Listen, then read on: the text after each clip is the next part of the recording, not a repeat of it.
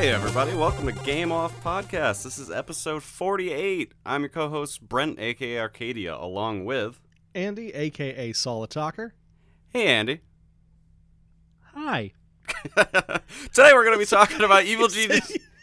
the second I take a sip of tea is when you jump back. I'm expecting like, oh, he's gonna go into the games. I'm safe to take a sip of tea right now. No, no games today. Just, just, just chit chat. Just checking in on the weather. Just trying to get me to spew on my mic. yes. Um. Oh, yeah. What are we talking about today? Evil Geniuses 2. I fucked myself up. Evil Geniuses 2. E- not single, singular, right? Evil Yeah, Genius. just 2. one evil genius, but the second of that singular evil genius. Uh huh. Evil Genius 2 Nailed it. and Naruto Boy. Uh, but first, Cyberpunk 2077. They just had their earnings call, and there's been a lot of talk about you know profits, them not being on the PlayStation Store still, blah blah blah. Um, we took a look at all that and the roadmap for the next year and a half. um, and uh, there's been a lot of great articles on the topic already, so we're not gonna hammer you with with same takes that you could read anywhere on the internet. Um, we're gonna we're gonna go back in time a little bit. Uh, so really, what's what's been interesting about all this is obviously they're not making the money they thought they would. Uh, they're still not on the PlayStation Store. They got taken off over six months ago, and Gosh, has it been that long? yeah December eighteenth. Wow. And It, it feels like it was both just yesterday and like 10 years ago. Like we're Yeah. talking about the No Man's Sky launch. oh man, yeah. Yeah, yeah, and No Man's Sky's bounced back, and that's what a lot of people are hoping from Cyberpunk. But uh, unlike No No Man's Sky, they came they seem to be keen to you know promise things, and they promise them in very very generic terms. So it's almost like they're not actually promising anything, allowing us to you know get continue the hype or continue the hope. I, I'm I'm still hopeful that this ship's gonna turn around. Obviously, a lot of people have had a great experience with this, but looking at their roadmap for the next year and a half, all it really says is free DLC coming soon, next gen patches coming soon, and that's it. That's it. It says second half, second half of the year. So that's like that's anywhere between now and the end of the year, and we know they're not great at making timelines. Um, how how did we get here, Andy? It's like uh, it's almost like we're doing a post mortem while we're still analyzing the dead body. We're still doing the autopsy and also trying to because it's still we're still in that position where maybe they can turn it around like Hello Games did. Although, as you pointed out, Hello Games went in the right direction of just kind of putting their head down and at some point releasing a huge series of patches to bring Yeah. the game into an entirely different world than it was. What was it, 2016 when that came out? I think so, around then. Five years ago. Yeah, Where? Go ahead. I was just saying they're still to this day releasing huge patches and supporting that game, but so yeah, far there was a there was a huge or there's a, a preview for their next patch that just came out I think earlier today. yeah, it was Uh, Pri- no Man's Sky Prisms. Prisms, yes. Prisms, yeah, That looked really fucking cool. yeah, yeah. And I'm more interested in that game. I haven't played it, but I'm more interested in that game now than ever because they've taken this route of just, hey, here's more content, and eventually it sort of worms its way into your mind, like, oh, that actually sounds interesting now. Cy- Cyberpunk has sort of just gone the opposite route of, hey, in the next three months we're gonna have patch 1.1, which is gonna be a bug fix, fix patch, and then patch 1.2, which is gonna be a, a bug fix patch. So realistically, so it's been about three months since the last patch. Like, what do we expect from another patch in you know in the next month or so? Uh, it's not going to be all of those things that they're promising for the future, free DLC, next gen patches, because they probably have a realistic roadmap of it. The, the roadmap for the next six months looks pretty fucking dry, doesn't it? You know, it, this this is the kind of thing that I think it bugs me with with studios like CD Projekt Red. Uh, there's some there's some story I remember here. It's like some parable about two boxers. And if you've heard this before, if I'm telling it horribly wrong, please stop. But there's two boxes, One of which is a is a professional boxer who's doing really well, and he's playing like he's doing like a local fight against some extremely poor man in the town who's put his you know everything that he owns up uh, you know as part of the uh, bet on this fight. And Mhm. his whole reasoning for doing that is basically that he needs to win this fight because everything he owns is on is riding on him winning this fight against the champ. Okay. And I feel like that's kind of where we are at with a lot of these because I think of games like uh, you know, games like Terraria or Dead Cells or Stardew Valley, these games that come out from these smaller or unproven studios and they have to work. Yeah. They've put all of this time and money into a game and it has to succeed. And everything they do beyond that is to ensure its success because they need it to keep going.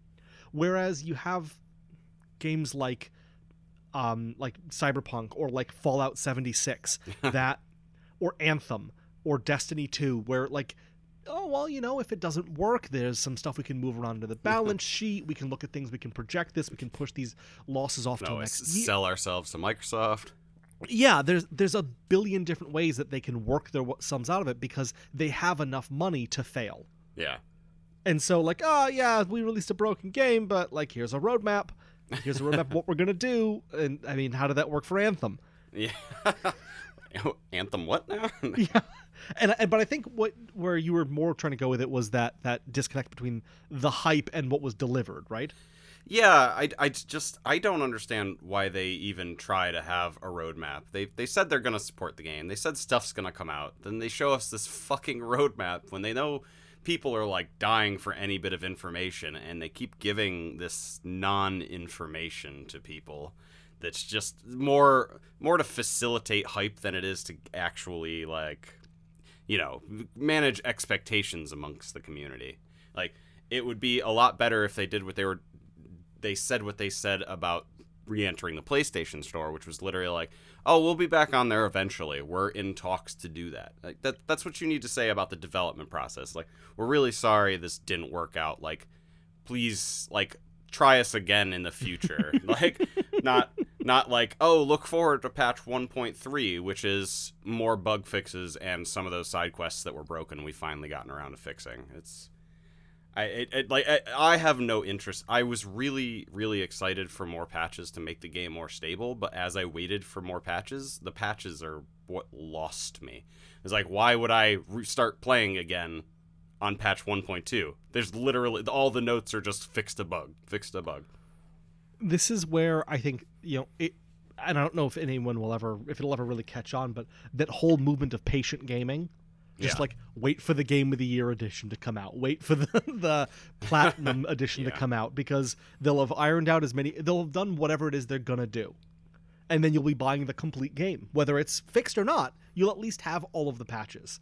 Yeah, yeah. I mean, i is it in the, the public zeitgeist anymore? Like maybe not, but also you're playing the best version of that game. So Right. I guess Although know. public zeitgeist is, a, is an interesting point that you make because I feel like Cyberpunk dropped hard out of the zeitgeist by like late January, early February of this year. Like it was just no one was talking. I mean, I, I feel like Fall Guys and Among Us stayed within the consciousness longer than than Cyberpunk. Yeah, no, you're you're not wrong. Even by the time like all the game of the year stuff came around, it was like Cyberpunk, really? I thought we collectively just hated that game and then moved on. It- it's shocking how quickly that like it was such a the year leading up to it was nothing but hype and people arguing about the hype and people trying to de-hype and deflate the hype. And then it comes out and then it was reactions arguing about the reactions trying Yeah. to actually everyone giving their own hot takes or giving like here's the real truth of what's going on. Here's i'm not going to go into the hype. Here's what's really the game's really like. And then like a couple of gifs most of which were gifts of bugs and the game not working properly and then nothing Yeah. so may- No. maybe this roadmap is like that's it like look hey guys please start talking about us again Please. I mean, you don't have any reason to. We're not giving you a reason to talk about us, but remember remember how hyped you were before the game came out? and i, I do it reminded me of battleborn that level of hype and then disappointment and i'm, I'm oh yeah. I'm still carrying that torch. I loved that game. I mean, Randy's never going to give me a call back, but I still I miss that game. Oh, you're, you're the only one. And I think I may have been one of like five people who was hyped for it as well. It's not like it was the biggest game open either. Oh, that's not true. I I played the beta and then I also bought the game at sixty dollars, and much to my chagrin, because I played it like three times after that, and was like, "This this doesn't work. None of this works. what was I thinking?" Uh, poor Battleborn. yeah, I, I'm gonna be shocked as to where Cyberpunk is in a couple of years. Like, where if people are still talking about it, if it's because I'm sure that there are those other moments in gaming history of a huge amount of build up to nothing or to huge disappointment that I just can't think of off the top of my head right now. I mean, yeah, you already said one of the other ones, Anthem. I think there was not not quite this much because I thought I think people thought Cyberpunk was gonna change the way we gamed, Right. and everyone just thought Anthem was gonna be a return to form for Bioware after you know some stumbling and whatnot. Yeah, and I guess I mean maybe Andromeda, Mass Effect Andromeda was probably a, a bit of a drop after you know a similar situation. Although I feel like I heard more positive reviews of Andromeda than I did of Cyberpunk.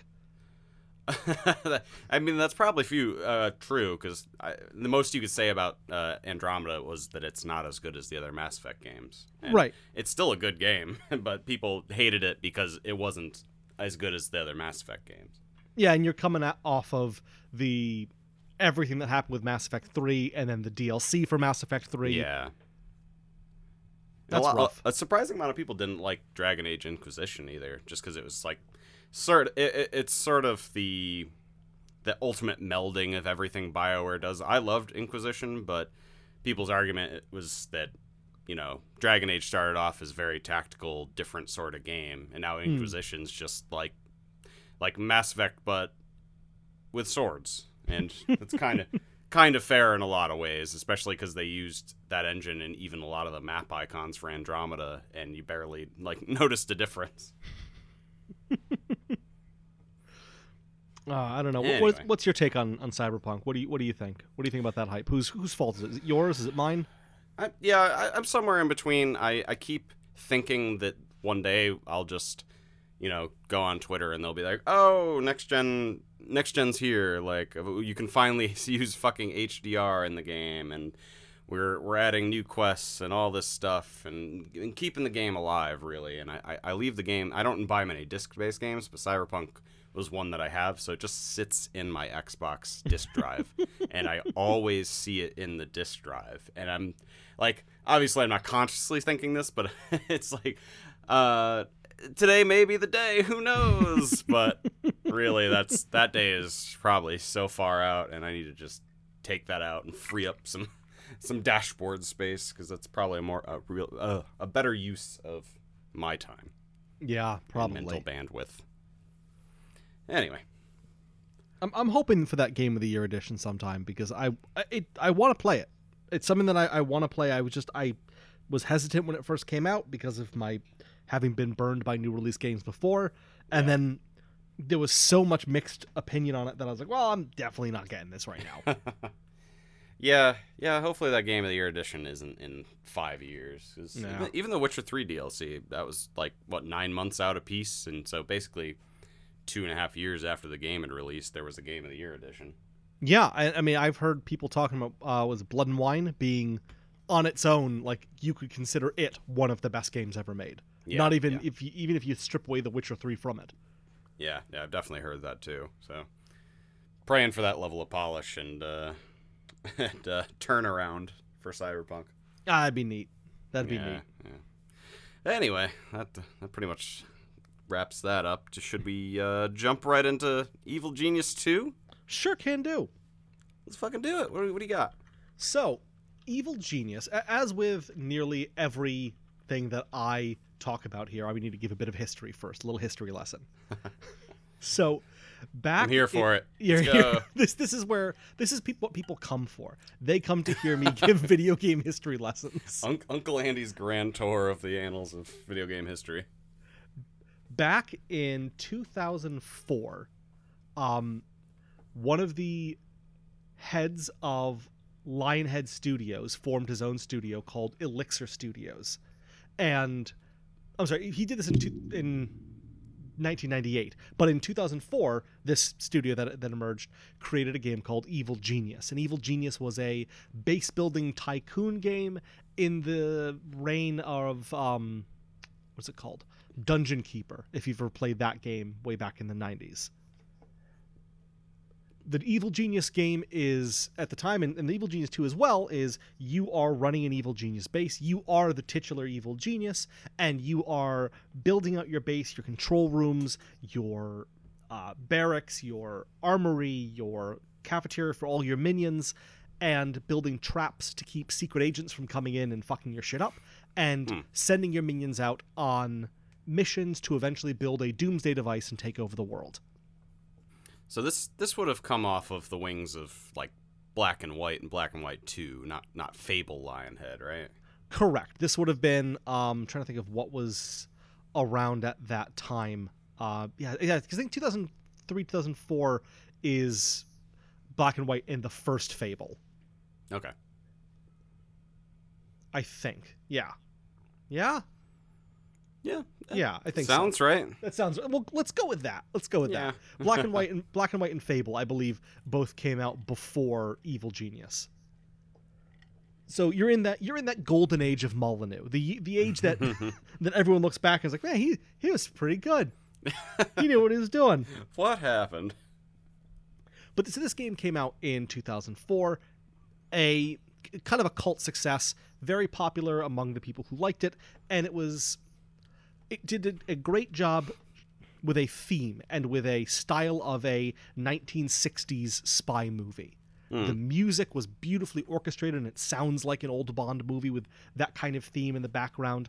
All of the items and, and characters and scenery and everything was designed with that in mind hmm.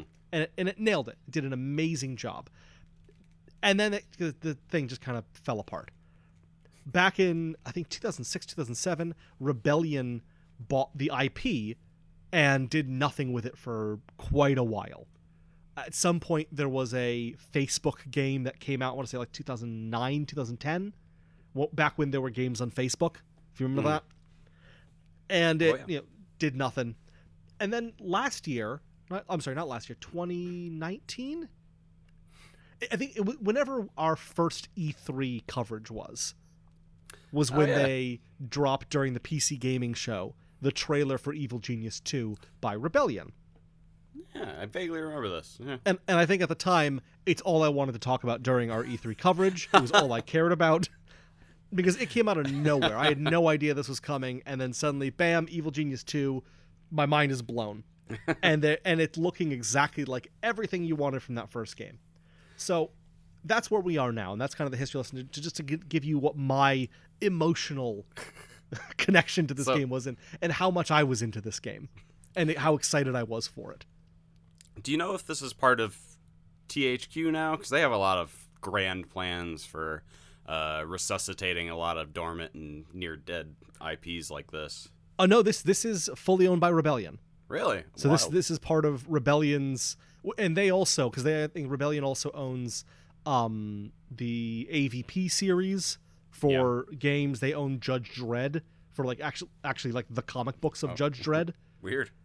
Yeah, they've got they've got some interesting properties that they own, and then putting out a new Zombie Army game every six months. I think, I think that's where they get most of their money. so Evil Genius 2 comes out and it's very similar gameplay. It is a top-down strategy tycoon type game. If you've ever played like Two Point Hospital or uh, um, the movies, uh, I'm trying to think of some of the other ones that, that are like this. Mall Tycoon. They're all kind of play in, a similar way with a similar loop of you have a small amount of money to build a small amount of starter rooms for your evil genius and his minions. You build a control center, you build barracks, you build places to feed people. Uh, which what is that called? A cafeteria. That's the word I'm looking for. You, you build uh, a, an infirmary to medic people up, and you as you're building this up, you get more of these little workers that come into your base, and you, with them you can start training them up to be more specialized things, to be scientists, to be guards, to be more important kind of guards, to be um, people to help uh, people to distract it and work your cover operation to keep the secret agents from finding out about your base. And that's kind of the general loop. As you're doing that, you earn more money that you can do to use to research more items to build with and more rooms to build in those items build those items to store Interesting. So, is is there much of like a action sort of Not aspect really. of the game? There is some, but it's more of a passive thing. So, uh, oh, one thing I didn't touch on the your base or the stuff that you're building kind of serves two purposes. There's your base, which is doing all of your evil minion stuff, and then there's also a casino. Okay. And the casino is what keeps tourists and spies out of your base. ah. and so you need to keep the casino running. You need to keep people distracted so that they don't go wandering into your base and end up getting killed. Part of that is like hiring valets and, and blackjack dealers and, and people to sing on sing on stage and things like that to as distractions for people. And the other part of it is building traps. And the traps are all comical, you know, a uh, a punching uh what do you call it? A punching punching glove? Boxing glove. Fuck's sake a boxing glove comes out of the wall and punches an agent in the face, and that's a trap. or a big fan in the wall that blows them down the hallway. And you Which, uh, use None of this as- is sus- suspicious to them. Just like, oh, I better not go down that way. well, that, that's where that's what you would set up. You know, through the the doors in your casino that lead into your base. So you once they've made it that far, if they make it to that hallway, then here's where you actually want to start doing physical damage to them. Uh, okay, fair enough. But a lot Yes, of it is is setting up, and you're kind of passively watching what's going on in the base, and then oh, okay, that task is done. Let me assign these people to new things. Let me reallocate the resources I've gotten from that task, and then watch as new things happen. Watch for things that I need to react to.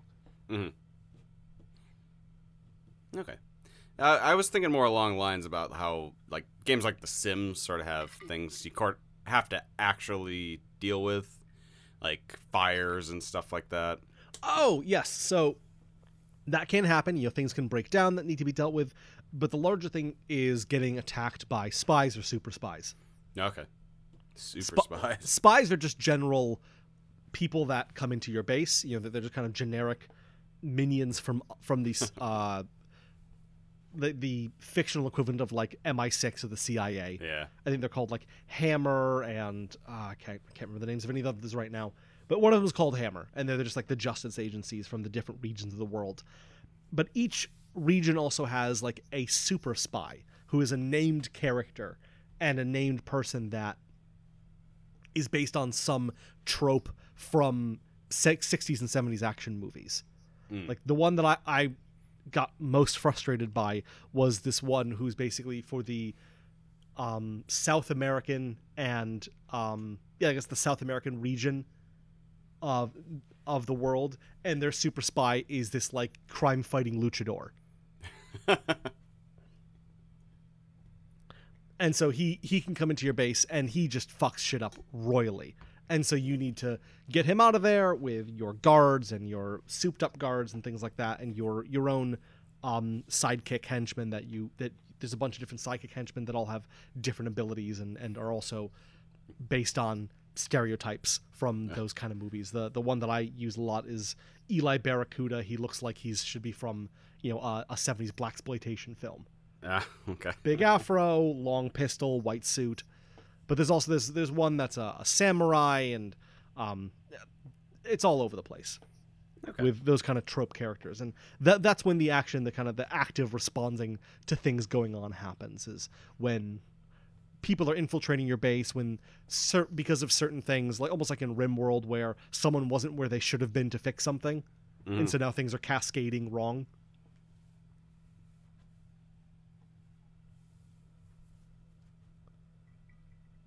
Did that did that answer your question? Yeah, yeah. No, I, I'm I'm with you. Okay, good. No no follow ups. okay. Okay, good. I wanted to give you that opportunity for follow up. so, the game works really well on a lot of uh, on uh, for the broad strokes. It works extremely well. Where I th- where some stuff falls apart is where like with a lot of these games and, uh, and again something that I feel like I've harped on about a thousand times is where it brings in things from the old game because they're familiar but not because they make sense in a modern game mm. or where they implement a system that doesn't really make sense. So, Do you have For- an example? for example, one of the things that you need to do is there's a big globe or world map that you send minions off to do certain missions, and the minions don't come back. So you've got 150 guys in your area, and this mission in Argentina requires six guys to complete. So you send six guys out, and that's just now you're down to 144 guys, and those guys you you get new minions on a tick every couple of minutes Okay. to replenish you. On the when you're on your base management you know view, you can assign minions to different tasks. Almost like in a, a dwarf fortress or a RimWorld. Like here are all your people i'm going to assign these guys to work in this room at the guard table. I'm going to assign the, these, these guys here to work in the training room training people and these guys here are going to stay primarily in the infirmary healing, healing people. Both seem like good systems. Makes sense to make sure you have full coverage. The problem is when you're assigning when you're sending off guys from to you know go do that mission in Argentina, you have no control over which six guys are being sent. Oh. So you just you just randomly lost six people. Okay, so I, I guess I do have a question on that because I was gonna ask if you could train minions and you have, you know, better minions or worse minions. Yeah, you Um, absolutely can and do. Oh, okay, so that's weird. And each each minion has two random traits assigned to it that Yeah. affect what what things they may or may not be good at. That might make them better at being a medic, or might make them better at defending the base, or better at distracting people. But again, you have no control over who gets sent out on a mission.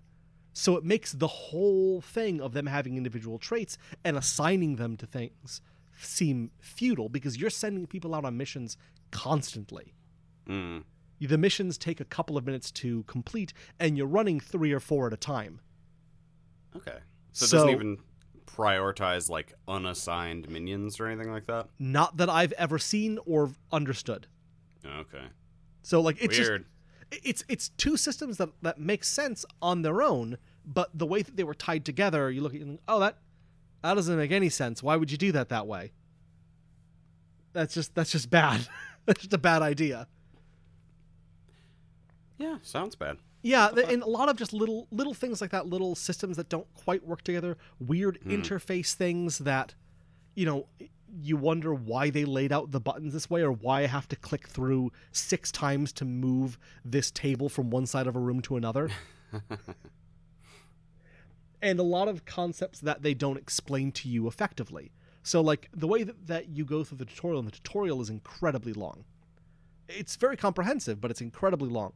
They talk to you about like, all right, he, let's set up an infirmary, and your infirmary should be you know eight squares by eight squares, and it'll have five doctors' beds in there. And then let's set up a, uh, a cafeteria, and it should have four tables in there. And they you know, they set up these big rooms, but that's the most inefficient way to use your space because that means that anytime you, your minions want to eat, they all have to go to one central area. And it's far more efficient to build little pods all around your base of like one table and one doctor bed and one bed for them to sleep in. And then Cut they're down just on break time. yeah, cut down on break and cut down on travel time between their break and where they are. But that's not a concept that they ever explain to you. You, you have um or you have things like you have your control room and you have to build these little radio transmitters. And the amount of radio transmitters you have determines how many missions you can be on concurrently. Mm. And there are certain things like the the doctor's um the the doctor bed where you have to have someone working that doctor's bed for anyone to heal in it or like the research machines to research new new science. You need to have a scientist working that research thing or else it doesn't work. So there's, there's a reason to train people up and assign them to there. The command center works without anyone being there but you can't not assign people to it so whether or not people are actually sitting at the, at their desks working does not affect how much how many missions you can go on or what its output is. But you still need to have people there. Like you can't just close the room off. So you're just constantly burning people in that room to do nothing of real consequence. Uh, Just weird little things like that that kept it from being a great game. mm. Sounds like it could uh, benefit from a little more design. It could benefit from a little bit more design. I think it probably could have used a couple more months and uh, to abandon some ideas that they had kept around from the previous games. Okay. It's it's very good. It's a very fun game, and I think if you were going to, you know, if you were interested in this series, it would make sense to get Evil Genius 2 over Evil Genius 1. Like that I would not recommend people go back and play the old one when this one exists. Yeah. This is clearly the better game. but not not, not story oriented games. I'm guessing. no, no, the, the story is very very thin. But it, it is, you know, it, and it's been, you know, 6 years since the first no, I'm sorry, 16 years since the first one came out. So there's not, you know, it's a huge jump back. There's every reason to go with this one, but it's still it's a tough hmm. recommend. And I think if I didn't have the nostalgia attached to it, I wouldn't have felt I wouldn't have excused it for as many things as I did. Fair enough. Been there. Yeah. Yeah. As have I with a lot of the games that we've talked about. yeah. Yeah. No. I'll, yeah, I'll touch on that soon myself. Did you have anything else on it? Because I think that kind of covers where I, my thoughts. Yeah, I don't think so. Uh, that that pretty much covers it. I, I've never played either game in the franchise. I, it sounds fun though. I there's there really aren't enough games with that aesthetic and vibe. No, there really aren't. I, I At can all. I can think of a handful that have ever come out. Yeah, I I think that's that's my one hope for the um, uh the the IO James Bond license. Oh, yeah. I really hope they they don't do a like a futuristic one. I hope they go back in time, do that really really classic aesthetic, and they have like real they keep it real simple have like simple gadgets stuff like that um but anyway yeah that that I, I i really like the sound of that style i don't know if the game sounds like it's for me so I- Well, you know what you do? Go listen to the soundtrack on Spotify. Because I, I believe the, the Evil Genius soundtrack is on Spotify, and it is fucking great. yeah okay There is um oh gosh, I, there's one song that plays over the map screen from the original game, which is just this great like spy theme, like very you know very spy themey, very uh people looking at like the, in the war room. yeah And I and my old roommate and I had that song on loop for like six hours while playing Axis and Allies, the board game. and it's just perfect mood music for it. Yeah, it was great. oh god oh god do you remember spy hunter what happened to that Oh my god, that's you know what? I just saw something about that series. no no Yeah, one's talking about spy hunter except Spy, me No, no, Spy Hunter and Paperboy have a combined combined comic book. huh Yep, Spy Hunter. what did you just say DC four days ago announced a Spy Hunter and Paperboy miniseries written by Larry Hama. Uh-huh i can't even picture this i guess guess i'll just have to wait for it I don't know. I don't know. Does the paperboy get the spy hunter vehicle and he becomes the spy hunter and he's just shooting paper? Oh, okay. Who knows? But I'm very interested, needless to say.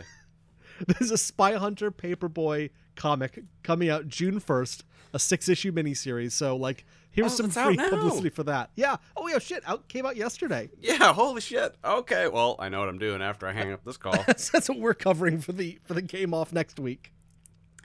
Comic off, get ready, boys. Was there a Spy Hunter movie? Uh, I don't think it ever came out. It was supposed to be with Dwayne the Rock Johnson. Was it?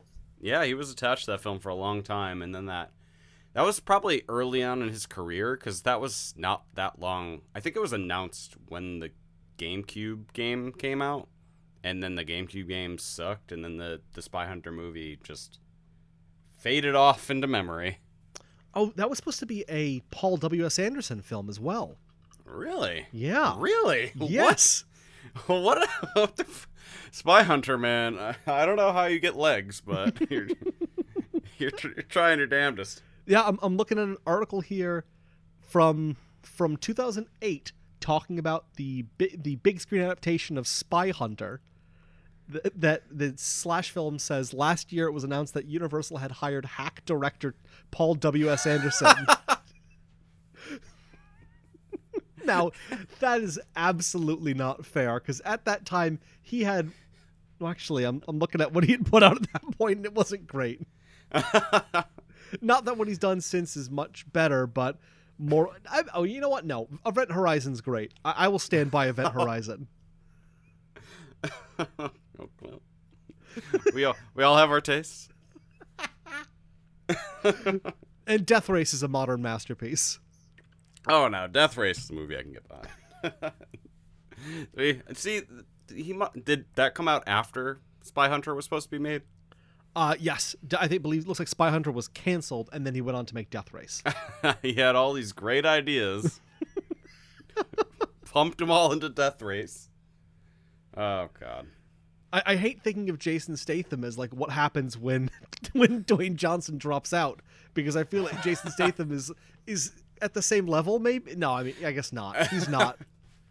I mean, I I personally like him better, but I think I think he's great. But yeah, I I don't know that he's done anything that's hit the same levels as like Jumanji. yeah, yeah. Yeah, what was the best or the most recent big movie he was in other than like that movie with Dwayne the Rock Johnson? What the fuck? Okay, we're, oh, we're talking circles. Hobbs, he, yeah, he was Hobbs and Shaw. He was in The Meg, which I heard was good. Oh yeah, The Meg.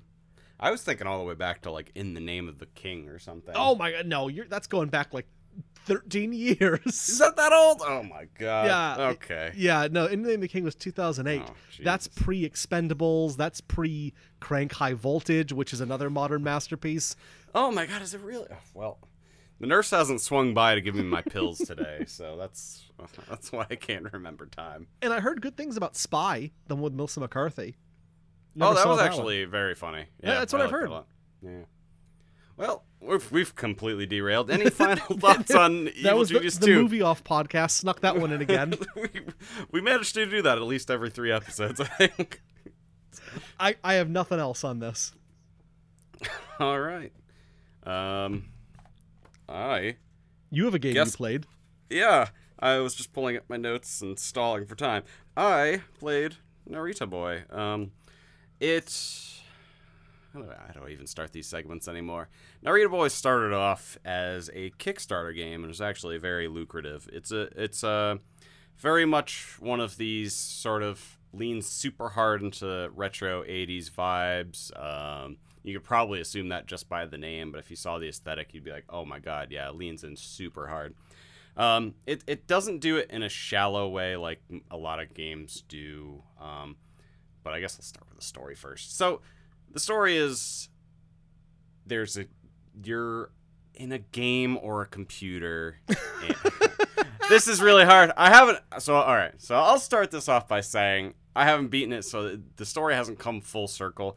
Basically, you're sitting at your desk as a kid and you get sucked into a computer or a game. It's not clear if it's the computer system or the game because the vernacular the game uses is very much like computer terms, but the kid's playing a game at the time. Anyway, maybe this isn't important to the story at all. And what's what is important is the trichroma. The trichroma are the, the, the three colors inside this computer game world, and you're going through, and everything is these three colors. Um, but anyway, they, it has this very retro, like VHS vibes. It even has like a, a VHS filter that you can turn on and off. Um, and you're in this computer world, and you're supposed to be the savior of this computer world and it's got this super nostalgic sort of 80s simple story where you're just a you're just the cool boy saving the world and you're riding around on your floppy disk surfboard and you you got your your mechano mount and all this different stuff.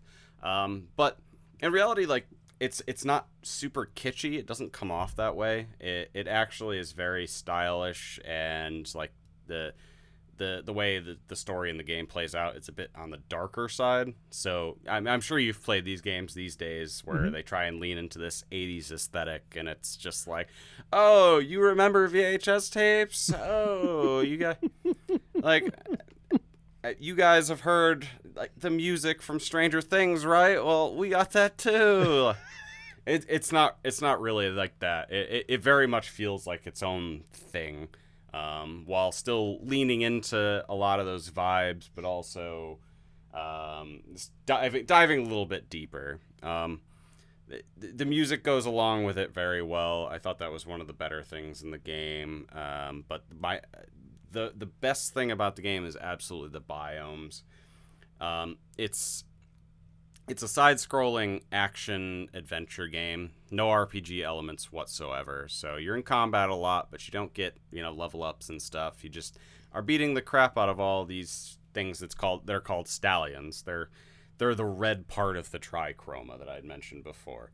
So you're trying to save essentially the other two parts of the trichroma, like the yellow kingdom and the blue kingdom or whatever. And those three each of those three have very unique biomes. And I ate that shit up with a spoon. They look so cool in this game. The the yellow one is essentially like this giant desert, which in pretty much every game I play, the desert uh, biomes are my favorite. Um, and then you go on to the blue one, which is like uh, this derelict techno city on the outskirts of the capital, and it looks super cool. And then the red world is essentially this this ruinous badland. So it's sort of is like subtly throwing back to a lot of, you know, these all these old tropes from a lot of '80s movies that you'd see. Like Mad Max obviously comes to mind, where you see a lot of desert and badlands, and you know, is it kind of like a, a different trope per different trope per area? Yeah, pretty much. But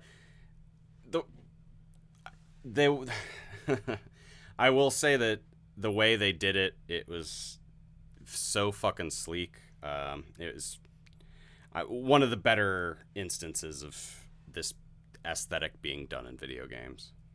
Um, like the the blue derelict tech, techno city was like you had rain constantly and lightning, so it was like it had the blue filter obviously, but also everything that sort of goes with it. It looked really sharp. It didn't just look like you know a, a 2D game that had those effects. It, it it had its own vibe.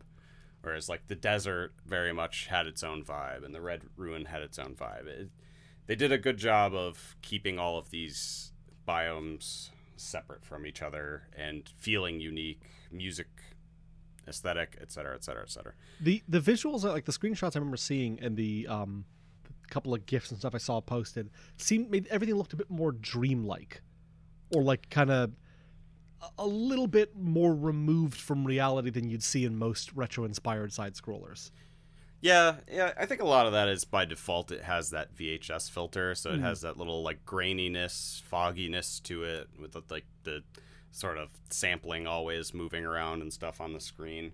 Um, so that definitely lends to a bit of a dreamier uh, vibe. Cool. Um, yeah, so I guess I guess the three main aspects of the game are really the the exploration, the puzzle solving, and the combat. So the the exploration is cool. There are some certain things you could find um, that will later on unlock like a, one secret part to the story. What you're really doing in this world is sort of unlocking the creator's memory. So there's this guy who apparently created this whole world, and he now has amnesia because you know there's an interdimensional portal or something. And so you're you're going around restoring all of his memories, and you can find like little secret, uh, secret snippets that add add more detail to the story. Um, but the exploration, other than that, isn't isn't that deep. I, I found it to be a little bit annoying at times because it's very much a retro style action action adventure game and that you have to find keys on one entire side of the map and be like oh fuck where did i where did i need this key for and oh. so you just have to oh. re- retrieve or re- traverse like 80% of the map again and be like oh here it was i remember this i guess so and that's that's the other part that leads right into the puzzle solving. A lot of the puzzle solving is just finding these symbols, and you always need these three symbols for these teleporters. So you'll find the, the, the symbols, and they're impossible to remember because they're all these random shapes. It's not just like blue A, you know, red B, stuff like that. It's just like blue three dots, red baseball plate, stuff like that. And it's like, I don't, okay, so I literally have to write this down. Like, that's, that's annoying. So you go and and they're always like in the same room too. It's like I I, I see them all right here. It wasn't hard to find. Now I have to write them all down because I'm not gonna remember them. Right. And then I'd go two rooms over and be like, okay, all right, I got this. um, That's like something you would have found in an old platformer. It's yeah, like forcing you to actually have to write shit down. yeah, like that was cool, but also it was the same shtick over and over again. Like Right. every every single one of the worlds did the same thing. It's like, oh, I'll go two rooms over to this room I clearly haven't been to, and oh, here are all the symbols on different walls or something, but in the same room or in the same area generally. It it, it felt a little bit lazy on the puzzle side. It felt a little bit lazy on the exploration side. Um, but the combat is pretty strong. There's, there's a really diverse set of enemies in the game. Um, that being said, you tackle a lot of them the same way, basically just dodge, attack from behind, dodge, etc., etc. Later on, you'll you'll do a lot more aerial stuff. You, you'll end up getting a lot more moves where you can do ground slams and stuff like that. Um, but yeah, the combat really felt good a lot of the time. Sometimes it could be very frustrating. Sometimes, sometimes it just clicked. Sometimes you just juke, you just juked a guy and you're backstabbed him and all this stuff, and it felt really good. Um, one one other part of it is that there are three three aspects that you could become in the middle of combat Okay. based on what your enemies are. You could become one of the three trichroma elements essentially by holding down one of the parts of the joystick. And you just charge up, become blue, and suddenly you were blue aspected, and you could do more damage to blue guys, but blue guys did more damage to you. And the the only annoying thing about that is is that they're not actually blue guys; they're just red guys, but with you know a blue hat on, essentially. so it's like it was like sort of a half cocked mechanic. I, I I found that I didn't usually deal with it most of the time because just charging it up left you susceptible in fights, and, and then yeah. But it's a nice end up- idea. yeah, you end up losing half your health trying to do what you could have done easily without any aspect. Yeah, you got you got special powers and all that stuff. It it, it seems like it was like really well concocted, but not not the perfect ec- execution um, as far as combat. Um, and then the platforming, it, it, was platforming. I actually thought it was well conceived because you can do that like drop like immediate drop down while in the air so you didn't have to like time your jumps on a platform and then slide off or all that stupid shit you could like leap over and then hit down on the d-pad and just plummet right to the platform that felt really good This is sounding like a, a game I really need to play. This sounds way way right up my alley. Yeah yeah i i liked it i think you'd like it I think I rambled about the biomes and audio to, to very little very little sense, but I think it's very aesthetically pleasing, um, and you would enjoy it. It, it sounds like it's just the right amount of complicated, and just I mean, again uh, the that key system aside, it sounds like it's got just the right amount of stuff going on. Yeah, yeah, it's it's a game that if you stop playing for a week and jump back into, you wouldn't forget everything you knew about the game. I, I didn't play it for maybe three days, and I jumped back in, and it was like, oh yeah, I, I have you know the the ground stomp and the uppercut and all the all the stuff that you would expect, and it it just gelled really easily. That's good. Yeah, I'm I'm gonna have to play this because this sounds. I'm always a little wary with Team 17 releases because they're kind of all over the map. Yeah, yeah. Sometimes they're like very much casual games, and then sometimes they actually publish publish some really unique gems, and I think Narita Boy is one of them. And sometimes they publish weird Worms games that they're still trying to make money off that series. God, I know they did like a lot of those like three star casual games for a while, and that's sort of what I knew them from, like baseball in the face and stuff like that. is, that, is that a game that came out? Tennis in the face. That's what I was thinking of. Have you never heard of it? No, I have not heard of Tennis in the Face. Oh, it's just like a one of those popular like physics ricochet based games where you can get three stars if you knock the shit out of people in a certain amount of tennis balls or something like that. Oh, okay. I guess. I mean, they also published Yoku's Island Express, which I still maintain is one of the best games ever made. So yeah, whatever. Well, they, they start everywhere. Or you got to start somewhere. They start everywhere. What does that mean? Actually, no, Uh, they, also published. it's very hot in here. They also published uh, Blasphemous and Moving Out. Ah, interesting. They've got a pretty high, uh, pretty high end Narita. So that's four games that we've covered that have been published by, uh, Yeah. published by them. There was another uh, sort of cyberpunky game that I really liked that I'm pretty sure they published. It was a top-down shooter that I can't remember the name of now, but it was it was it was like a roguelite top-down shooter and it was actually a blast. I still go back to it from time to time. I don't know what that would have been. Oh, it's super it's super purpley. It like it leans into the, the the whole like overseer and like climbing this giant corpo building over time. It's it's cool. If you can figure out the hell I'm talking about, play that game. Oh shit! They also published King of Seas, which is a game I was considering from an upcoming episode. King of Seas? Yes, King of Seas. It's a pirate game. Oh, didn't didn't even bother differentiating from uh, Sea of Thieves, huh? It's a good pirate game. So they differentiated themselves quite a bit. Oh, interesting. Oh, the hot takes are coming. Hot takes are coming. Uh, it's finally time. Finally time for me to jump into the ring on that one. Uh, it is.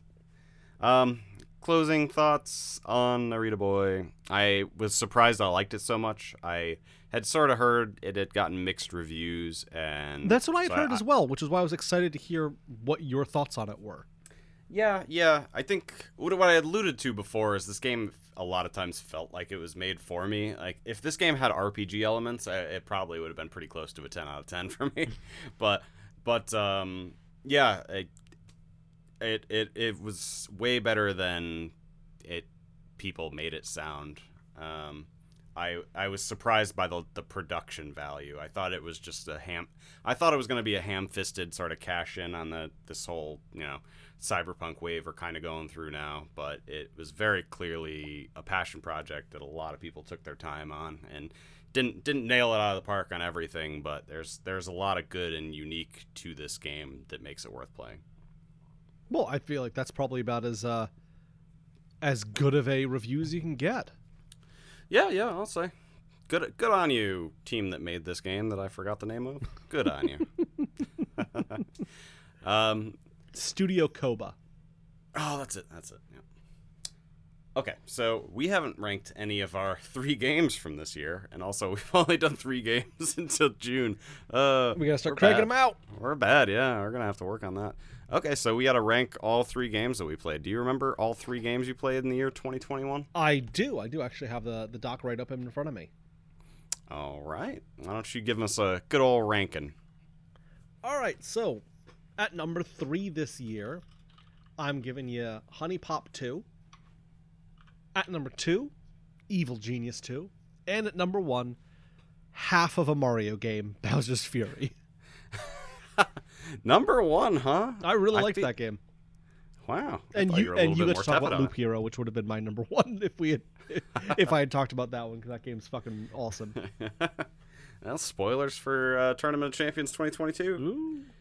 Um, yeah, I think I, I wrote Looper, Loop Hero in um, just to save the space, but I think that is my number one so far. Um, I think I'll put Narita Boy at number two, and then the Medium at number three. And honestly, I liked all three of these games, so we're off to a pretty good start for the year. Yeah, this I has don't- been a, this has been a good year. Um, if only Power Washer Simulator wasn't still in early access, I'd be another one right for the number one spot.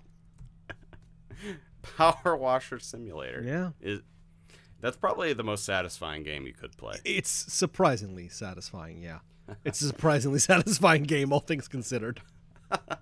Uh, that's one of the things I'm looking forward to with home ownership. I'm going to buy a power washer immediately and just hose down everything in the yard. What Probably the yard too. what you should do? This is what I've done, and, and people who actually know about things are probably going to tell me what I did is stupid, but there you can buy like systems of power tools that all use the same battery.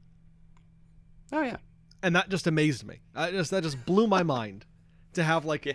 a power washer and a drill and a circular saw and a wet dry vac that all use the same battery. Yeah, I'm, I'm in that Ryobi ecosystem. Oh, same so with I, me. I got the same Ah. same ecosystem. That thing's fucking Ah. great. I'll pay pay us Home Depot, but yeah, that I have two batteries and like ten power tools, and I plan on just buying more of them because they've all been great. Honestly, Yeah. why why are we shouting out Ryobi? Give us money. Ryobi, companies that really need shout outs like Ryobi and Home Depot. Well, they'll they'll be out of business soon without us. Yeah. Yeah. Well, if the price of wood doesn't come down or something. Oh yeah, that's that's crazy. Three hundred percent increase. I don't even want to get into it. Yeah. Well, I've been your co-host, Brent. Any closing thoughts today? Uh, no, I got, I got no, I got no thoughts today, man. I, I'm not thinking about anything. Yeah, yeah. That's that's that's that's summer heat. Yeah. Yeah. That summer, summer in Connecticut really heats you up. Ah, it's the humidity. It gets to you, man. Gotta get that dry heat. Gotta get that dry. Man, if I was outside ever, I, I'd probably agree with you. All right. I think this has been episode 48. Yeah, I think so. I'm, I'm pretty sure it's 40. I think that number's right. Well, uh, go ahead and follow us on Twitter, which we sometimes post and retweet things for. Yep. Sometimes. Uh, mostly just follow us on all the different podcast things. Yeah. I think. Stitcher, we're we're kind of successful on. Follow us on Stitcher, but then also go follow us on Spotify. I expect each and every one of you to follow us on at least ten different platforms. That'd be that'd be swell. I saw someone uh, interact with them on Twitter recently that they were saying that they don't like it when people ask them for five star reviews on podcast apps. So Mhm. I'm going to go in the opposite direction and say that I don't think any of you out there have the balls to give us a five star review. You're all a bunch of weirdos who don't even know how to operate those websites, let alone give reviews on them. Prove me Well, wrong, dinguses. Is- This is already working on me. I'm I'm logging in right now to Apple Pods. I don't want to be a dingus. You want to be a dingus, Andy? You gonna you gonna stand for that? Your own words? I don't know. I'm I'm kind of afraid of that guy. you, sh- you shouldn't be.